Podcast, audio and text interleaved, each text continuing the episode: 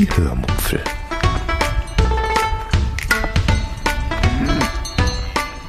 Aus dem Tagebuch einer Allgäuerin.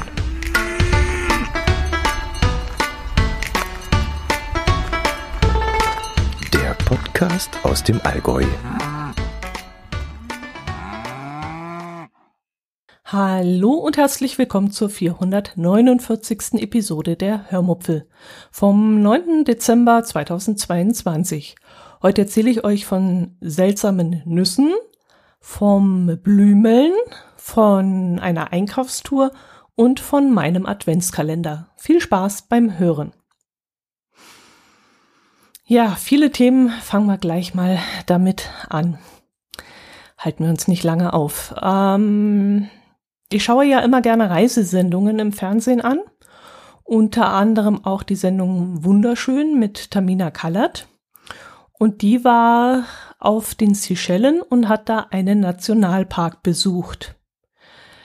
Und auf den Seychellen wächst eine besondere Palmenart, die Coco de Mer, auch Seychellenpalme oder Seychellennuss genannt. Und eine dieser Nüsse kann bis zu 50 Kilo wiegen und kostet dann in speziell dafür zugelassenen Geschäften, die dürfen also nicht überall verkauft werden, circa 350 Euro. Und so eine Palme muss dann 20 Jahre wachsen, bis sie selbst geschlechtsreif wird und Samen tragen kann. Und nicht nur das ist etwas ganz Besonderes, sondern auch die Tatsache, dass es männliche und weibliche Pflanzen gibt. Die weiblichen Pflanzen haben dann so dicke, runde Nüsse, man sagt, sie sehen aus wie zwei aneinandergeklebte Hoden. Für mich sah das eher so aus wie zwei große Pobacken, die mich an das Hinterteil dieser Nanas von Niki de Saint, wie heißt es, Saint Saint Saint Fall oder wie sie heißt, erinnert haben. Hm, ich weiß nicht, ihr Hannoveraner werden es kennen ähm, die Niki de Saint Fall oder wie sie heißt, die hat ja solche ähm, wulstigen Figuren, so kunterbunte Figuren gemacht. Ich finde die einfach herrlich, wenn ich die irgendwo sehe. Und unter anderem steht davon, glaube so eine Figurengruppe in Hannover. Ja, und die männlichen, also zurück zu den Palmen, die männlichen Palmen, Palmen haben so ähm, lange Sam Samenständer, die auch tatsächlich so ein bisschen aussehen wie das männliche Geschlechtsteil. Und wie die Pflanzen sich gegenseitig befruchten, das hat man noch nicht rausgefunden. Die stehen nämlich immer ziemlich weit auseinander. Es könnte durchaus durch Tiere passieren, die eben von Pflanze zu Pflanze hüpfen und oder vielleicht auch fliegen. Und es könnte aber auch durch Windböen passieren. Vielleicht habt ihr solche Nüsse auch schon mal auf Bildern von den Seychellen gesehen. Es werden ja immer gerne Bilder von weißen Stränden und azurblauen Wasser, äh, also Meerwasser gezeigt. Und da liegt dann ab und zu einmal so eine seltsam geformte doppelbackige Nuss im weißen Sand. Und die Bewohner der Seychellen dachten früher auch, dass die Nüsse aus dem Meer kämen und diese Bäume dieser Nüsse unter Wasser wachsen müssten, weil sie die Früchte hm, immer am Strand gefunden haben und keinem am Land wachsenden Baum zuordnen konnten, ähm, weil, ja, weil die völlig anders aussehen, wenn sie am Baum hängen und wenn sie eben da runtergefallen sind.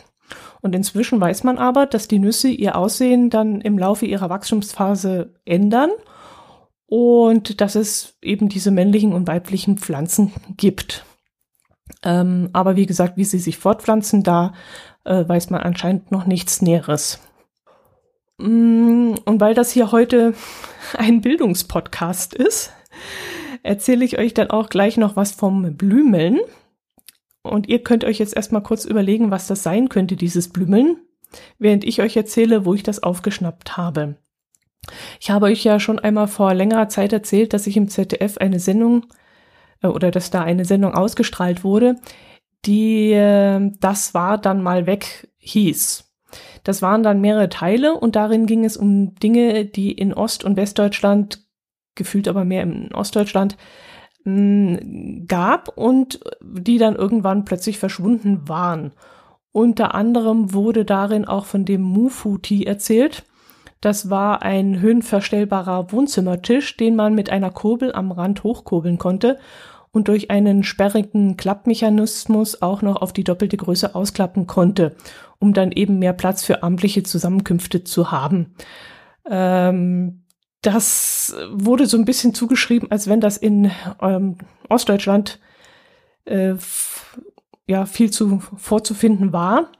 Aber ich muss ehrlich sagen, ich kann mich auch daran erinnern, dass meine Eltern auch so einen recht klobigen, sperrigen Wohnzimmertisch besessen haben. Seltsamerweise haben wir unsere Festivitäten, also Familienfeiern und so, aber nie im Wohnzimmer ausgetragen, obwohl das auch der größte Raum an sich war, sondern waren trotzdem immer ganz gemütlich am großen Küchentisch gesessen. Da war es immer irgendwie gemütlicher. Und auch heute ist es bei uns so, wir hocken, wenn Besuch kommt, am liebsten am Küchentisch äh, und nicht unbedingt im Wohnzimmer. Seltsame Angewohnheit. Ich weiß auch nicht, warum das so ist. Ähm, gut. Äh, habt ihr inzwischen nachgedacht, was Blümeln sein könnte?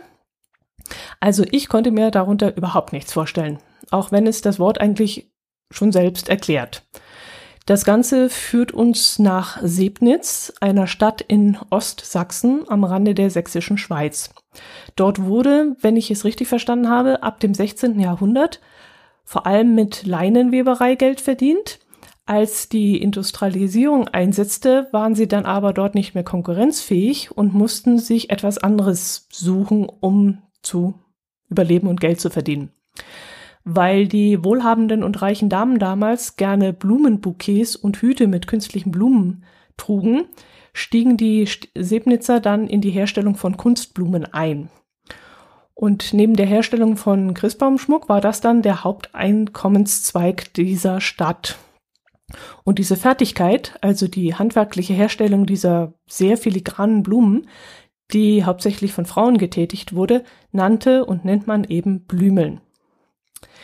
Ab Oktober 49, 1949, nach Gründung der DDR, trug dann Sebnitz mit der Herstellung von Kunstblumen dazu bei, dass wertvolle Devisen aus dem Ausland ins eigene Land kommen konnte.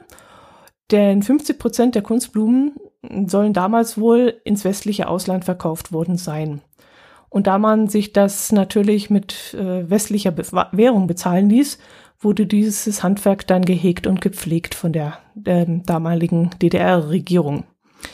Es gab dann unter anderem auch den Ausbildungsberuf der Kunstblumenfacharbeiterin.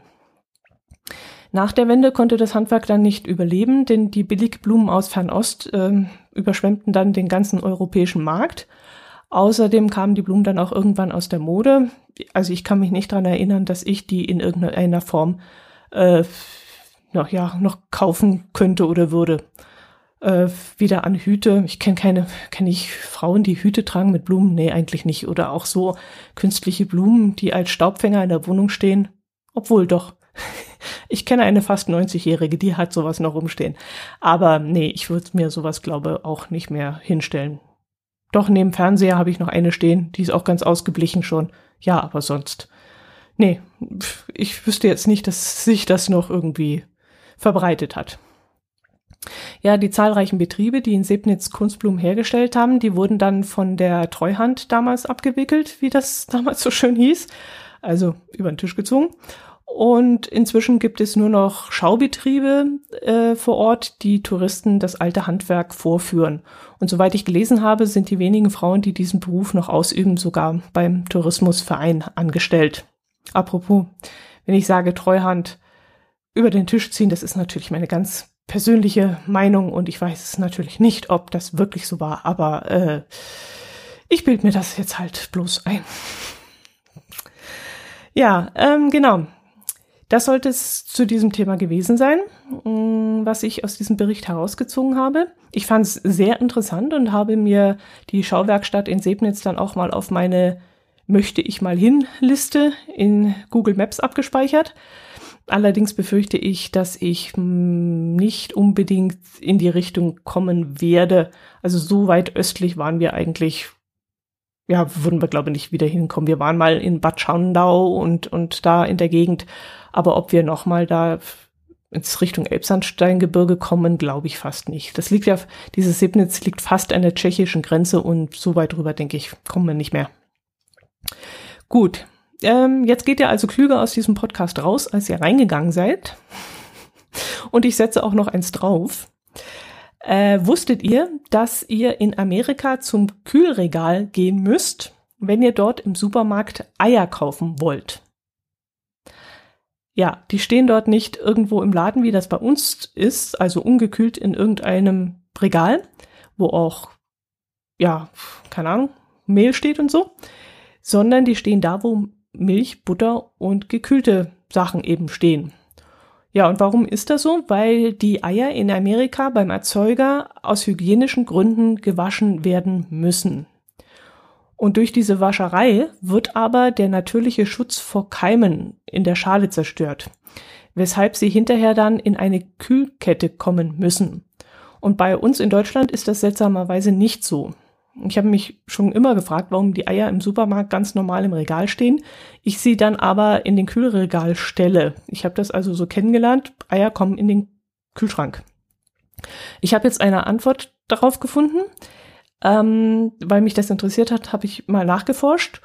Und da die Kühlkette ab Erzeuger nicht gewährleistet werden kann, also vom Eiproduzenten bis zum Supermarkt und vom Supermarkt zu mir, ähm, werden die Eier reagieren, ja, äh, können die eben nicht, wie soll ich es erklären, ähm, die können nicht, die Kühlkette kann eben nicht äh, gehalten werden und da werden die Eier dann aber, weil sie sehr empfindlich sind ähm, und sehr empfindlich auf einen Temperaturwechsel reagieren, werden sie eben ungekühlt transportiert sie werden ja dann ständig ein- und ausgeladen und ins Regal einsortiert und ich nehme sie da wieder raus und ich tue sie in mein Auto und dann fahre ich sie nach Hause und so. Und weil die eben so wahnsinnig empfindlich sind und auf jedes Grad reagieren, ähm, ist das zu gefährlich. Und deswegen hat man beschlossen, dass die Eier von Anfang bis Ende erstmal, also bis zum Endkunden, zu mir, äh, nicht mit diesem Temperaturwechsel gestresst werden, sondern von Anfang bis Ende bei Raumtemperatur gelagert werden. Und so kann sich nämlich dann keine Feuchtigkeit bilden. Wenn sie jetzt vom Kalten ins Warme, vom Kalten ins Warme immer kämen, würde sich Feuchtigkeit auf der Eierschale bilden und dadurch würde eine Keimbildung begünstigt werden. Wenn wir sie dann aber zu Hause haben, sollten wir sie tatsächlich dann in den Kühlschrank stellen und zwar nicht an das berühmt, in das berühmte Eierfach in der Kühlschranktür, wo sie eigentlich immer Platz finden sollen, ähm, nicht dorthin stellen, weil sie dort nämlich wieder diesen starken Temperaturunterschieden ausgesetzt sind, weil durch das ständige Öffnen der Tür immer wieder Wärme reinkommt und wieder auskühlt und wieder warm und wieder kalt. Und das soll vermieden werden. Außerdem sollen sie nicht in Berührung mit anderen Lebensmitteln kommen, um Salmonellenbildung zu verhindern. Und man sollte sie auch nicht in der Pappschachtel lassen, in der man sie gekauft hat. Und man sollte diese Pappschachtel dann logischerweise auch nicht in den Kühlschrank stellen, aus hygienischen Gründen. Also am besten, ihr stellt die Eier in so eine Eierplastikschale, die man beim Kühlschrankkauf mitbekommt und nimmt diese Schale und stellt sie ganz hinten in den Kühlschrank rein. Oder ihr besorgt euch so eine Eierbox, die es auch von einem namhaften Traditionsunternehmen von Plastikschüsseln gibt. Die haben dann auch noch einen Deckel drauf, den man dann zumachen kann, so dass die Eier dann auch keinen Geruch annehmen, wofür sie eben auch sehr anfällig sind. Aber achtet beim Kauf von so einer Schachtel da, so einer Plastikverpackung darauf, dass auch Eier der Größe L reinpassen. Manche von diesen Dosen haben nämlich so kleine Aussparungen, dass größere Eier gar nicht reinpassen. Und das wäre dann definitiv ein teurer Fehlkauf. Ja, das ist der Podcast mit dem Mehrwert. Und das sind eben so drei Themen gewesen, die mir diese Woche ähm, ja vors Auge gehüpft sind und ich dachte, die bringe ich euch mal mit. Dann habe ich auch noch eine Fahrradwaschanlage mitgebracht. Bei uns im Allgäu hat nämlich eine automatische Fahrradwaschanlage eröffnet. Das habe ich in der Allgäuer Zeitung gelesen, in meiner Tageszeitung. Und ähm, die haben da einen Mann begleitet, wie er das Ding ausprobiert hat. Und zuerst hat dieser Mann sein Fahrrad mit der sogenannten Fluid Gun, mit einem Reiniger, äh, mit einer Reinigerpistole eingesprüht und hat das Ganze eine Minute, glaube ich, einwirken lassen. Dann hat er sein Fahrrad in einen circa zwei Meter langen Kasten geschoben, der nach oben hin offen ist. Dann hat er den Hauptwaschgang in Gang gesetzt, bei dem rechts und links vom Fahrrad angeblich zwei große Bürsten losrotiert rotieren, ja. Also so ähnlich wie in einer Autowaschanlage auch. ja, und das würde ich wirklich gerne mal live sehen wollen. Ich habe das nur aufgrund der Beschreibung in der Zeitung äh, mir ein bisschen vorstellen können. Ich habe jetzt auch keine Bilder angeschaut. Ich weiß gar nicht, ob Bilder dabei waren von dem Kasten. Äh, aber ich glaube, da werde ich im Sommer auf jeden Fall mal hinfahren und mir das anschauen. Ich kann mir das nicht richtig vorstellen, wie das Fahrrad da drin steht. Einfach so auf dem Seitenständer kann es ja fast nicht stehen, denn dann würde es ja durch diese Rollen umgestoßen werden, durch diese Bürsten. Ja, und viele Mountainbikes haben ja auch gar keinen Fahrradständer. Also es muss ja irgendwie da in diesem Kasten arretiert werden, denke ich. Dann fahren dann noch irgendwelche Wasserdüsen mit einem Druck von 4 Bar daran vorbei. Nicht mehr, weil das würde dem Fahrrad nicht gut tun. Und die Felgen werden dann mit Ultraschall gereinigt. Und ob das Rad dann mit Warmluft getrocknet wird, das konnte ich dem Bericht nicht entnehmen. Aber es stand drin, dass irgendein spezielles Wasser verwendet wird, ähm, das irgendwie entkalkt, entkalkt ist oder irgend sowas oder mit irgendwelchen Ionen, keine Ahnung, aufgedingst ist, damit da eben keine Wasserflecken entstehen. Und der ganze Reinigungsvorgang, der soll ungefähr zehn Minuten dauern. Also ich mag ja Fahrradputzen gar nicht. also so ungefähr so ungeliebt wie Kloputzen oder Bodenwischen.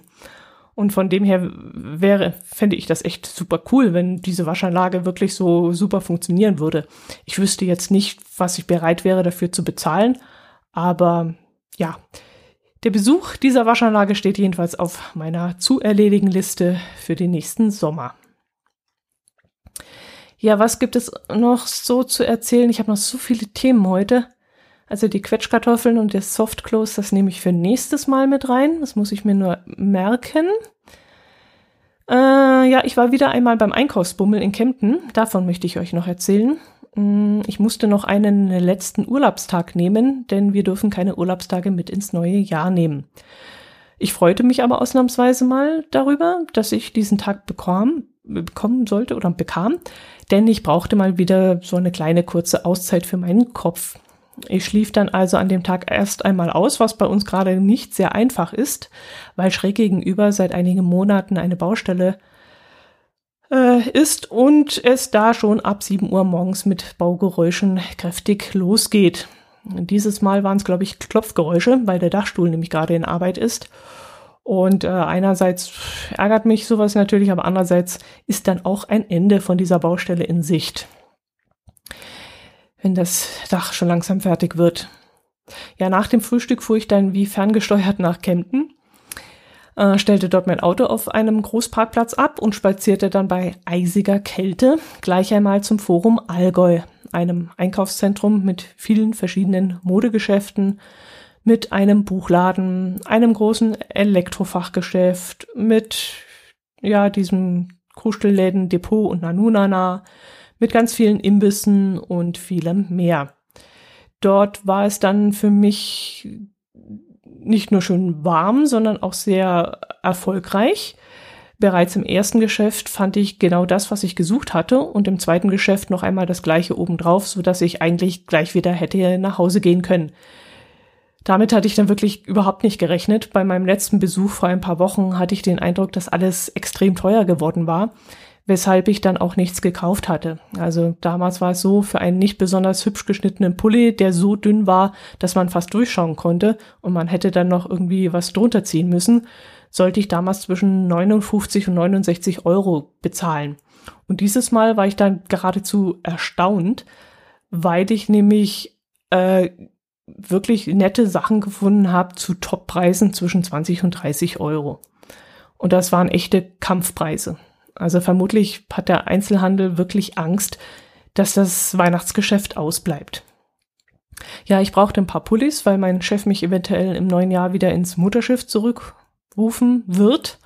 Und da ich die letzten zwei Jahre ja nur Homeoffice Schlamperlook getragen habe, musste ich jetzt mal wieder etwas Neues kaufen. Angeblich sind ja momentan auch Streifen in, also Pullis mit schmalen und breiten zweifarbigen, dreifarbigen Querstreifen aber ich konnte nichts dergleichen sehen. Also es wäre mir jetzt nichts aufgefallen, dass gerade Streifen mir ins Auge gestochen werden. Nein, ich habe da glaube nichts gesehen. Was ich aber auch nicht schlimm gefunden habe, ich wurde ja trotzdem fündig, Ähm, ja, unter anderem habe ich einen matt lilafarbenen Pulli gekauft, der von günstigen 15 Euro auf noch günstigere 13 herabgesetzt worden war.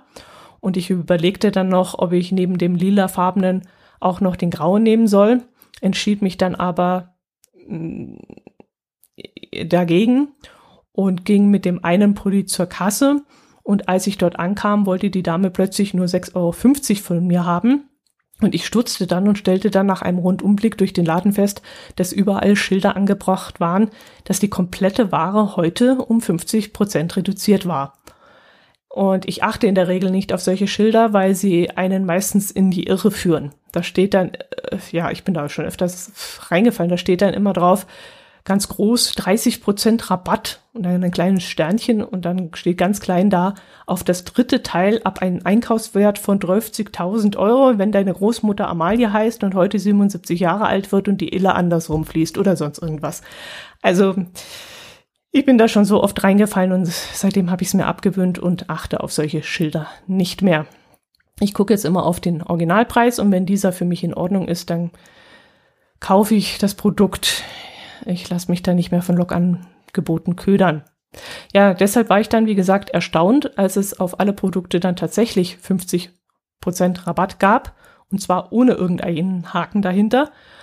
Und deshalb ging ich dann nochmal zu dem Regal zurück, wo ich kurz zuvor den lilafarbenen Pulli weggenommen hatte und holte mir dann auch noch den grauen dazu. Für den Preis, da kann ich auch zwei mitnehmen. Da ich im Einkaufszentrum so erfolgreich gewesen war, entschied ich mich dann allerdings, ähm, dass nach der Pflicht jetzt auch die Kür folgen könne. Und ich verließ dann das gut geheizte Gebäude, in dem ich regelrecht unter meiner FFP2-Maske ins Schwitzen gekommen war und lief dann zur Fußgängerzone hinunter. Mm, dort nahm ich dann wieder eine von mehreren Audiodateien auf, die ich dann auf meinem Hörmumpfel Telegram-Kanal eingestellt habe. Und eine dieser Dateien möchte ich euch hier als kleines Atmostück einspielen. Denn ich ging wieder einmal durch die Kunstunterführung dieser U1 hindurch, von der ich euch das eine oder andere Mal schon erzählt habe. Dort unten gibt es im Moment eine Ausstellung mit dem Titel Kartonage, glaube ich. Das heißt, alle Exponate sind dort aus Pappe oder Papier oder Servietten oder so ein Zeug. Unter anderem auch Damenkleider, wie zum Beispiel so ein Salonkleid oder ein Trachtenkleid. Ich glaube sogar auch ein Hochzeitskleid, wenn ich mich richtig erinnere. Und das besteht dann eben auch aus Servietten und Buntpapier und so ein Zeug. Ein Kunstobjekt, das war irgendein Schränkchen oder sowas, das ähm, bestand dann aus komplett aus Visitenkarten. Ja, aber jetzt spiele ich euch mal die Atmo-Datei mit ein. Ich bin jetzt in der Unterführung und stehe hier vor einem Kunstwerk. Also die ganze Kunstausstellung ist immer noch zum Thema Kartonagen aufgebaut.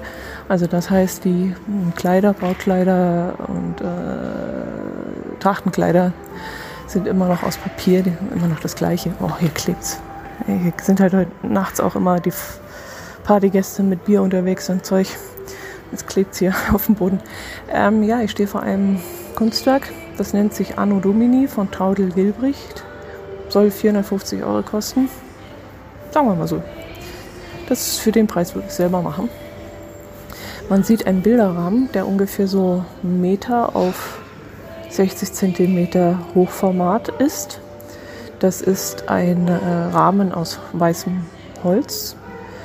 Und in der Mitte ist ein grauer Hintergrund zu sehen. Und auf diesem grauen Hintergrund sind 1, 2, 3, 4, 5, 6, 7, 8, 9, 10, 11, 12, 13, 14 Bilder eingeklebt. Aber nicht nur einfach so auf diesen grauen Hintergrund drauf, sondern in diverse Pappschachteln.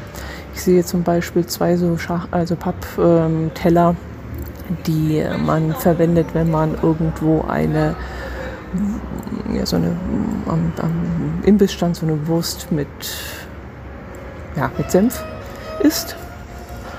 Und äh, dann sehe ich zwei Eierkartons, drei Eierkartons, vier Eierkartons. Dann sehe ich eine Sherry-Tomatenschale aus Pappe. Und diese verschiedenen Pappen sind eben auf diesen Hintergrund geklebt. Und da rein in diese Schachteln sind verschiedene alte Bilder eingeklebt aus ferner Vergangenheit. Mm, das Jüngste, was ich jetzt so sagen würde, ist das mit dem VW Käfer oben links. Der VW Käfer steht irgendwo an einem See und äh, davor steht eine Frau im Art Petticoat und ein kleines Mädchen steht neben ihr. Und ansonsten sehe ich dann noch ein altes Mütterchen, das vor der Haustür steht. Dann sind zwei Frauen, die nicht lächelnd, also sehr ernst äh, schauend äh, in die Kamera blicken und nebeneinander stehen. Sich, glaube ich, auch an den Händen halten. Ja, genau, halten sich an den Händen. Das scheint Mutter und Tochter zu sein. Streng nach hinten gekämmte Haare. Also ich nehme an, dass das Foto schon ein bisschen älter ist, vielleicht Anfang des 20. Jahrhunderts. Ja, und so sind verschiedene. Da ist ein Ehepaar, das äh, Hochzeit feiert. So ein typisches Hochzeitsbild. Grau, also so, so Duplexfarben äh, vergilbt. Und dann ist ein Herr in einer runden Käseschachtel eingeklebt mit einem, äh, ja, so einer Rotzbremse, mit so einer äh, Nazi, äh, Nazi, na, Nazi-Bart. Und ja, und es zeigt halt so verschiedene Bilder, deswegen wahrscheinlich Anno Domini. Genau, und aus irgendeinem Grund sind da noch zwei Zahlen aufgeklebt, 64 und 12. Was das zu bedeuten hat, weiß ich nicht, aber wie gesagt, das ist ein Bild, was man, wenn man möchte, auch selber machen kann. Aber ich finde es nicht besonders ansprechend. Ja, dann werde ich mal die Ausstellung wieder verlassen, weil die habe ich beim letzten Mal schon angeschaut. Da hinten sind Papierblumen. Und ähm, dann werde ich jetzt durch die Fußgängerzone gehen. Mm, ja, von der U1 aus ging es dann noch kurz auf den Weihnachtsmarkt, der am späten Vormittag allerdings noch recht unbelebt war. Die meisten Stände hatten noch zu und ich konnte in dem Moment nur ahnen, wie der Markt nach zwei Jahren Zwangspause nun aussieht. Eine Ecke, in der früher so Weihnachtskugeln, Kerzen und Holzschnitzereien angeboten wurden, die war sogar komplett leergeräumt worden. Die Stände gibt es dort nicht mehr. Und notdürftig waren da jetzt nur noch ein paar Stehtische aufgestellt worden, ich weiß nicht, ob diese Stände dann vielleicht irgendwann doch wieder zurückkommen oder ob sie wegen Corona die Segel streichen mussten. Jedenfalls merkt man schon, dass sich der Markt in den letzten zwei Jahren durchaus verändert hat. Ob das jetzt zum Guten ist oder zum Schlechten, das wird man dann noch sehen. Ja, dann bin ich in ein Café eingekehrt, in dem es Gerichte mit Brot gibt. Dieses Café gibt es schon sehr lange und weil ich gutes Brot sehr gerne mag, wollte ich dort schon immer mal einkehren aber ich habe es leider nie geschafft. Dieses Mal bin ich dann aber mal rein, weil ich auf Google Maps gelesen hatte, dass man dort auch frühstücken kann und ich mir die eben dann die Frühstückskarte mal anschauen und auch gleichzeitig einen kleinen Snack zu mir nehmen wollte. Also es war irgendwann gegen, keine Ahnung, ich weiß es nicht mal, halb zwölf mittags oder so. Also für Frühstück schon zu spät. Die Frühstückskarte gibt es, glaube bis 11.30 Uhr. Mm, und für Mittagessen war es schon fast zu früh. Ähm, aber ich wollte mir das eben alles mal genauer anschauen. Die Frühstückskarte, die war dann allerdings sehr übersichtlich und nicht unbedingt herzallerliebsten geeignet, denn man bekommt da vor allem deftiges Brot und ich glaube gar keine Brötchen und kaum Marmelade und Honig und so ein Süßzeug. Und das ist eben das, was mein Herz allerliebster bevorzugt, wenn er frühstücken geht. Er möchte dann eher ein schönes Brötchen haben und eben Marmelade und so ein Zeug. Und das, was da angeboten wurde, das war alles etwas herzhafter. Also werden wir dort wohl nicht hingehen. Äh, ich habe dann dort ein Brot gegessen. Hm, ja, ja, das hat, was hat's denn gekostet? 6,90 Euro, glaube ich. Das war ein relativ großes Stück Brot, das aber eher dürftig mit dünnen Scheiben Mozzarella belegt war und ein bisschen Rucola drauf und ein bisschen Balsamico-Essig und Tomätchen und dann war es das auch schon. Ähm, also ich war nicht besonders begeistert und würde da jetzt auch zum Mittagessen nicht mehr hingehen. Ja, dann bin ich zu einem Teegeschäft gelaufen, das einer großen Kette angehört und wo ich immer leckere Pralinen bekomme. Das ist jedenfalls das einzige Geschäft, das ich in Kempten kenne, in dem es exklusive Pralinen gibt. Also sowas wie Hussel oder so haben wir gar nicht mehr. Und dort habe ich ähm, mir dann von jeder Zartbittersorte, die keine Fruchtgeschmacksrichtung hat, ein Stück gekauft. Ich mag nämlich keine Fruchtaromen in Schokolade. Ja, danach kam ich noch bei einem Buchgeschäft vorbei, das, glaube ich, sogar privat geführt ist und keiner Kette angehört. Und da konnte ich dann meinen guten Vorsatz, bei jedem Stadtbummel in Kempten ein Buch zu kaufen, dann doch noch umsetzen. Ich habe mir nämlich vorgenommen, die zwei, drei, vier Mal im Jahr, die ich nach Kempten komme, dazu zu nutzen, ein Buch zu kaufen. Bei meinem letzten Stadtbummel hatte ich von Sebastian Fitzek das Buch Heimweg oder Der Heimweg gekauft, mit dem Gedanken, dass wenn es einer schafft, mich wieder zum Lesen zu bringen, dass das definitiv Sebastian Fitzek sein kann. Aber leider wurde ich wieder einmal von ihm enttäuscht. Ich weiß auch nicht, was mit mir da los ist, aber Fitzek kann mich nicht mehr fesseln. Im Gegenteil. Mir geht diese, ja, diese künstliche Spannungskurve, die er da fast in jedem Kapitel bis zur äußersten Schmerzgrenze hochzieht, so dermaßen auf den Zeiger.